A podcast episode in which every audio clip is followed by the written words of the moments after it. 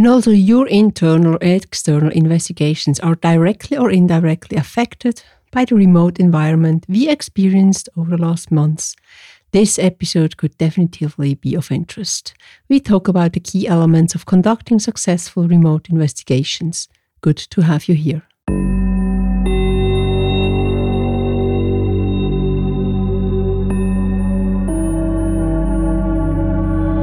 Corporate integrity, fraud, non compliance, and cybersecurity. Would you like to understand the root causes, detect threats, and take measurements to protect the most precious assets.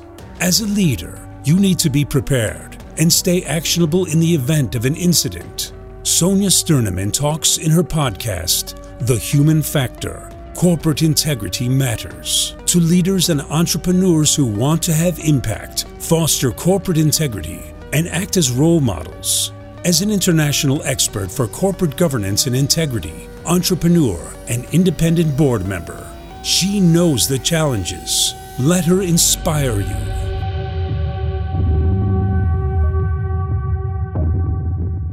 Welcome back to this new episode of the podcast, The Human Factor Corporate Integrity Matters. You might be an investigator, an auditor, an integrity enthusiast, a business leader, corporate integrity counsel, or on your way there. I'm your mentor when it comes to corporate integrity with impact. Founder of the Corporate Integrity Academy and Corporate Integrity Concepts, with the vision to protect and secure assets, reputation, and actionability, yours and the one of your organizations. Why? Because corporate integrity matters. And now let's talk about the success factors to keep in mind when it comes to conducting remote investigations. Of course, every single investigation is different, and it always depends on the individual circumstances. But the last year made visible how vulnerable we are also in our industry. You might also have heard our episode number 13 when the changes in our fraud fighting industry was on focus. The entire investigation process is impacted in one or the other way. We cannot deny the changes and the additional requirements we have. Therefore, I'm convinced that it needs more reflection and review of the investigation process too. So, what did we do in the past? What do, do we need right now? The use cases and examples of the last few months demonstrated a wide vari- variety of maturity level of the teams conducting investigations, and not only the teams itself.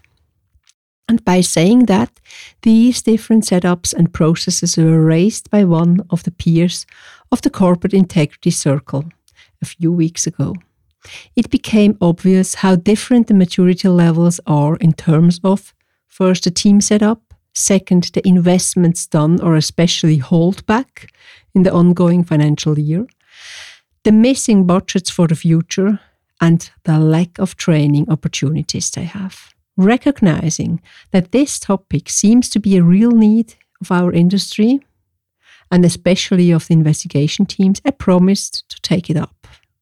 With the knowledge we all earned, which is supported by different studies, it is crucial that we have a process and we have processes and tools in place which supports us on our mission and vision of fighting against fraud and bringing the facts to the table. Professional and adapted to the individual investigation processes, which is much more effective for all involved parties than just ad hoc exercises. And that is what we need to have for our internal and external clients too. Therefore, we need a high maturity level of adaptability also when it comes to our own investigation processes. So, where do you stand there? The argument I heard from the different participants in our peer discussions were that it was very hard to sell their needs to the relevant sponsors. So they exactly knew what they need to have, but it was not easy to make them heard. Understandable, as during a crisis, crisis, the actionability as such and the capacity to make foresightful decisions might be limited, depending on the ones being responsible. And that is what I heard quite often. Either no decision late decision, or decisions which cannot be understood by the investigation leaders. How is it in your organization? Is it the same? Either no decision, late decision, or decisions which cannot be understood? And here I come back what I have prayed for so many years and still believe in. Internal investigations need a sponsor. Of course, also the external ones, but you all know that the external ones are often not chosen. This does not mean that the sponsor must be directly involved, but should at least understand the importance and stand in for it on his or her level. You do good if you have that sponsor on board level. If you now reflect on your situation, first question is Are you a sponsor when it comes to internal investigations? Or if you are the one responsible for investigations, do you have a sponsor? And if so, how effective is it, that relationship? And what could be improved, for example? Especially during crises which are not inherently fraud or non-compliant in, compliant incidents, it is even more important to have such a spon sponsorship on top level. Because as we have learned with an external crisis, like the pandemic, for example, the focus shifts away. The additional risks based on the new situations are often overseen. Also, the vulnerability happened in our industry when we see the increase in cases, which we discussed the episode before, episode number 13. A friend of mine is heading the internal, internal investigation department of a global market player. He has a direct dotted line to the audit committee chair within the group's board. When they faced a serious incident end of the last year, he immediately knew that, he cur- that the current setup needs review to ensure that an effective investigation can be conducted. In addition to the entire strategic and operational planning, also the internal fundraising had to be done. These were all investments and costs not yet included in the financial year's budget, because this was done a year before. Without that strong understanding of importance, also on board level, and it is good for him to have that, it would have become a much less efficient investigation, which could also mean that the, we often pay with missing facts if we don't have the budget to go into all the details. And what are the key aspects to focus on when it comes to investigations on remote environments? A few of them are often not yet in, introduced. There are, of course, additional ones, and as always, it depends on the maturity level an organization and team is at. Then reflect on what could be improved. So I will start, as for each investigation, with the planning, with the strategic planning. We have two levels of planning the strategical one and the operational one. Switching to a complete remote planning process will need additional time spent on the setup as such. Some of the most important aspects are information and data channels. So the questions are going to be raised how can we ensure that the entire team is informed? What is the internal protected and secured platform to share, share internal information. And that question can be broken down into two parts. Within the investigation team only, so what is going to be shared within the investigation team without the client or without any other party? And the second one is with other st stakeholders if that's needed. And sometimes it's definitively needed. So, do we have a project management management tool in place, of course, also protected and secured, which fulfills the needs of the full remote work. I would expect that most of the global investigation teams already have most of the above mentioned tools in place, so the questions are answered. What, I, what it often needs is to really use it. This means everybody has to commit to use the identified and implemented tools with the dedicated functionalities. Otherwise, as with all tools, some of the team members use it, others not. With incomplete information, an effective investigation management is not possible and it costs you so much time. Setting up the workflows for remote team needs even more discipline for, from all of the involved parties. And it starts exactly here the availabilities, the work streams and tasks, and ends with the open items to be solved for the report writing phases. Often, documentation is not the strongest point of some team members. So, when it comes to the investigation teams, are they already used to work remotely? Not all of them are. It always depends where they come from, what kind of background they have, and how they are used to work.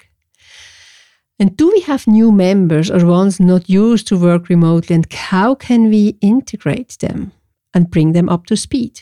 Goal must be that the teaming receives most attention, especially in this kickoff and planning phase. We all depend about a great, great team, so the human factor is back here. Technology and infrastructure. Where do we stand there? How is the actual setup? The highest security level is not discussable at all, and for the teams already working remotely, state of the art. What is needed in addition? How fast could that be delivered if we have to improve on that? I know the time of ordering and receiving hardware software was not an issue up to March 2020. But these days, it is crucial, and sometimes we are waiting weeks and months to receive what we have ordered. Coming to the next point, that's the data collection. We all know that there are certain data we must collect during an investigation, which are not all just electronically available. I am talking about the images we need to have from specific devices, like notebooks, desktops, and mobile devices. So, what is the process to obtain this important and confidential information with as less as possible physical interactions? What is your plan on that, and how did you set it up? Are there different levels which could be set up to a standardized process? Because as soon as you have it standardized, the more time you can save on, on that specific part. For the e-discovery process, I would not expect a big pivot to the normal workflow we already have in process because that's just standard and we use it for years now. Of course, also here, as already mentioned before, when we have to acquire devices, we need to have a plan to ensure that we receive what we identified to be under investigation. So we here we have put have to put an eye on. Also, the review and reporting report writing process, if the workflows with the team and information exchange are well implemented, can be conduct, con conducted as investigators are used to it remotely. And you might already know that I kept the best piece for the end. And maybe for the remote work also the most challenging one. That's also one of my favorite disciplines during an investigation next to the investigation strategy. So we talk about the interviews. Yes, here we have to get in touch with people to find additional evidence and information supporting the entire investigation. We all learned how to perform during virtual meetings via tools using cameras and microphones. Of course, documents can be uploaded and shared within the between the parties. Of course, not shared with the parties between the parties.